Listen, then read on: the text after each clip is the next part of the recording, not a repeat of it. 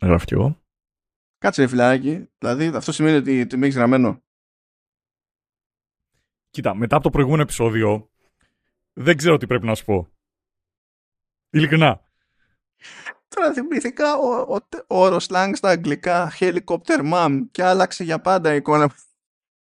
Εγώ θυμήθηκα ότι την ημέρα του Αγίου Βαλεντίνου το 1939 το γερμανικό Battleship το οποίο είχε 2.200 άτομα από πάνω ε, τα οποία πέθαναν τα περισσότερα και έμειναν ξέρω εγώ 118 ζωντανά εκεί πέρα είχαν μια μαύρη, μια σπρώμαυρη βασικά γάτα η οποία τη λέγανε Όσκαρ που τη βρήκανε ε, μέσα στο νερό ε, ήταν πάνω σε κάτι ξύλα εκεί πέρα και, τους, και το βρήκανε οι Άγγλοι, οι αντίπαλοι.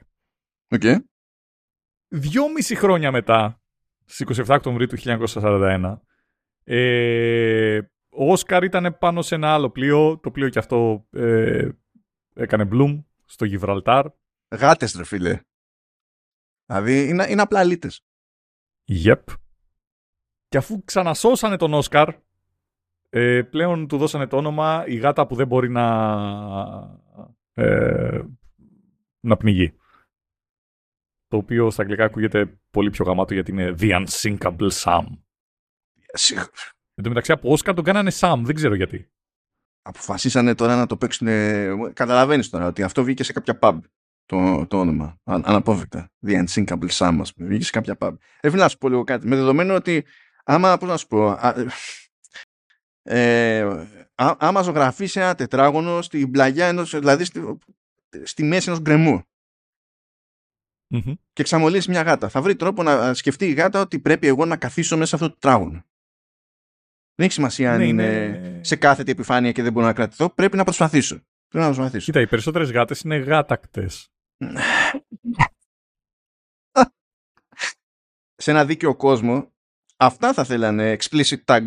Όχι τα άλλα για τιμωρία και για παραδειγματισμό. Και άκου φάση.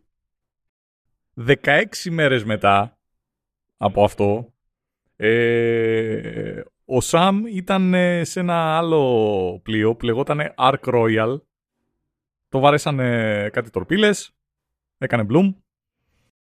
Ξαναβρήκανε τον πρώην Όσκαρ νυν The Unsinkable Sam ο οποίος ε, σύμφωνα με μαρτυρίες ήταν νευριασμένος αλλά χωρίς να έχει κανένα πρόβλημα.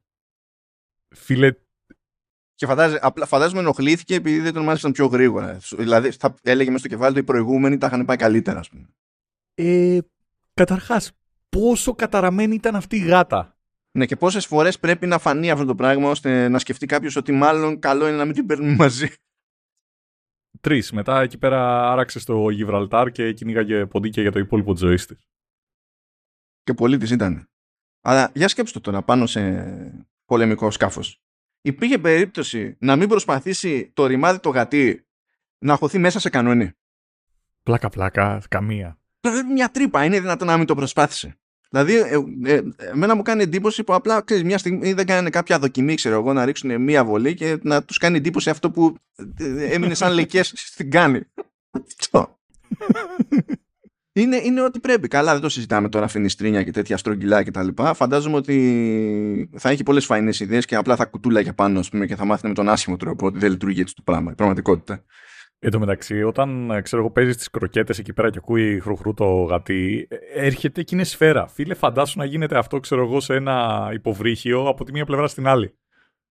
Ναι, καλά, δεν, δεν, δεν ενδιαφέρονται. Τις προάλλες πέτυχα ένα τέτοιο ένα βιντεάκι με ένα γατί. Απίστευτο. Βιντεάκια με, με γατιά στο ίντερνετ. Δηλαδή, σοκάρομαι.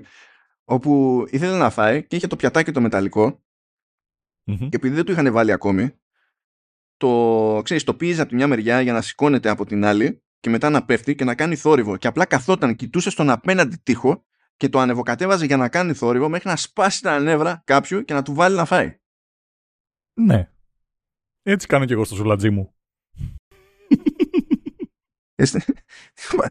Γιατί ρε φίλε, σουβλατζής που προσπαθεί να αποφύγει να αργήσει να σου πάρει λεφτά. Το κόβω λίγο χλωμό εντάξει, γι' αυτό καταλαβαίνεις ότι είναι αστείο. Και το δεύτερο είναι ότι αν ήμουν γάτα, actually θα με είχες σφάξει για να με βάλεις στο γύρο. Εντάξει, άμα, ήταν, άμα ήσουν αγάτα, νομίζω ότι η σωστή τιμωρία στη γάτα σου φλατζίδικο είναι το πάρει μια πατάτα. Για να το παίξεις ιστορία μετά η γάτα να πει Πατάτα, τι είναι αυτό, να πεις πεινούσες, δεν πεινούσες, τι θέλεις, έχεις και απόψεις. Άρχισε κτίρα από εδώ πέρα. Γατώνει. Τελευταία φορά που το είχα κάνει αυτό ήταν σε ψαροταβέρνα. Και αυτό έγινε γιατί εμένα δεν μου αρέσει το ψάρι και με είχαν πάει αναγκαστικά. Δεν ήθελα. Και εντάξει. Εξακολουθεί να μην αρέσει το ψάρι ή μιλάμε τώρα για ναι, παιδική ηλικία, ας πούμε. Α. Από παιδική ηλικία δεν μου άρεσε το ψάρι. Φίλε, έμεινα τρεις μέρες νηστικός εκεί πέρα στους πόσους μήνες είναι, στους 11 που πρέπει να φάει το μωρό για πρώτη φορά ψάρι. Τρεις μέρες δεν έφαγα. Ε, Α, περίεργα. Τι σε χαλάει το ψάρι. Αυτό πιάσαμε το θέμα εδώ πέρα. Ε, η γεύση, τη μυρωδιά του και η, και η υφή του. Μόνο αυτά. Α, τα πάντα όλα. Εντάξει, κομπλέ. Yes. Ε, εσύ είναι γιατί σ' αρέσει το ψάρι, ας πούμε; Με τα θαλασσινά το έχεις; Τα θαλασσινά εννοώντα, γιατί τεχνικώ όταν λέμε θαλασσινά, δεν... ενώ νοηματικά είναι λίγο περίεργο, δεν εννοούμε τα ψάρια. Εννοούμε όλα τα υπόλοιπα. Στη θάλασσα. Ε, θα φάω κανένα χταποδάκι, αλλά πολύ σπάνια. Δηλαδή τόσο σπάνια που...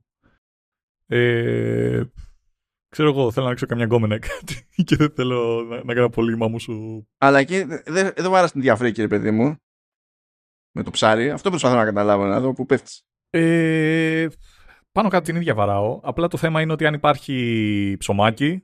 Αν νόμιζα αν υπάρχει πλοκάμι, μπορεί αυτό να σε ενέπνε. Ναι, τρώω μία φέτα ψωμί, ένα, ξέρω εγώ, 1,5 επί 1,5 πλοκαμάκι. Ενώ σε εκατοστά, όχι σε actual τέτοιο. Είναι το κυβικό πλοκάμι. Κυβικό πλοκάμι. Που κάνει μεγαλύτερη ζημιά στους Τούρκους. Ο Θεός ψυχή σας αν θυμάστε τώρα σε τι reference είναι αυτό, ψαχτείτε, ψαχτείτε. Να παρακολουθείτε παιδιά, να, έχετε, να προσέχετε, να έχετε στημένο αυτή. Μπορεί να μην βάζουμε τεστ, αλλά να, κατά μία έννοια μόλις βάλαμε.